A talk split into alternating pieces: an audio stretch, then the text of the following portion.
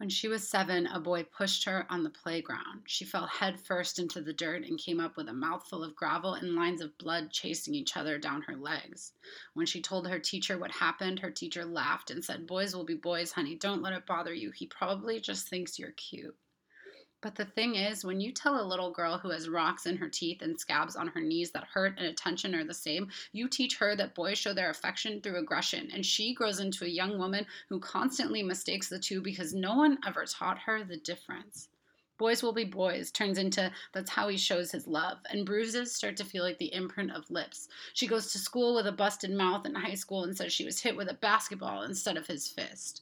The one adult she tells scolds her. You know he loses his temper easily. Why the hell did you have to provoke him? So she shrinks folds into herself, flinches every time a man raises his voice. By the time she's 16, she's learned her job well. Be quiet, be soft, be easy. Don't give him a reason. But for all her efforts, he still finds one. Boys will be boys, rings in her head. Boys will be boys. He doesn't mean it. He can't help it. She's seven years old on the playground again with a mouthful of rocks and blood that tastes like copper love because boys will be boys, baby. Don't you know that's just how he shows he cares? She's 18 now, and they're drunk. In the split second it takes for her words to enter his ears, they're ruined, like a glass heirloom being dropped between the hands of generations. She meant them to open his arms, but they curl his fists, and suddenly his hands are on her, and her head hits the wall, and all of the goddamn words in the world couldn't save them in this moment.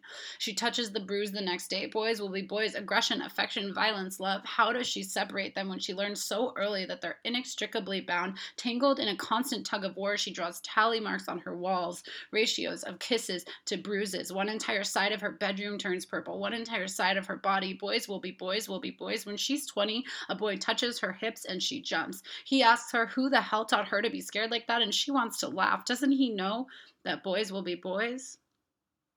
It took her 13 years to unlearn that lesson from the playground. So I guess what I'm trying to say is I will talk until my voice is hoarse so that my little sister understands that aggression and affection are two entirely separate things. Baby, they exist in different universes. My niece can't even speak yet, but I think I'll start with her now. Don't ever accept the excuse that boys will be boys. Don't ever let him put his hands on you like that. If you see hate blazing in his eyes, don't you ever confuse it with love. Baby, love won't hurt when it comes. You won't have to hide it under long sleeves during the summer, and the only reason he should ever reach out his hand is to hold yours.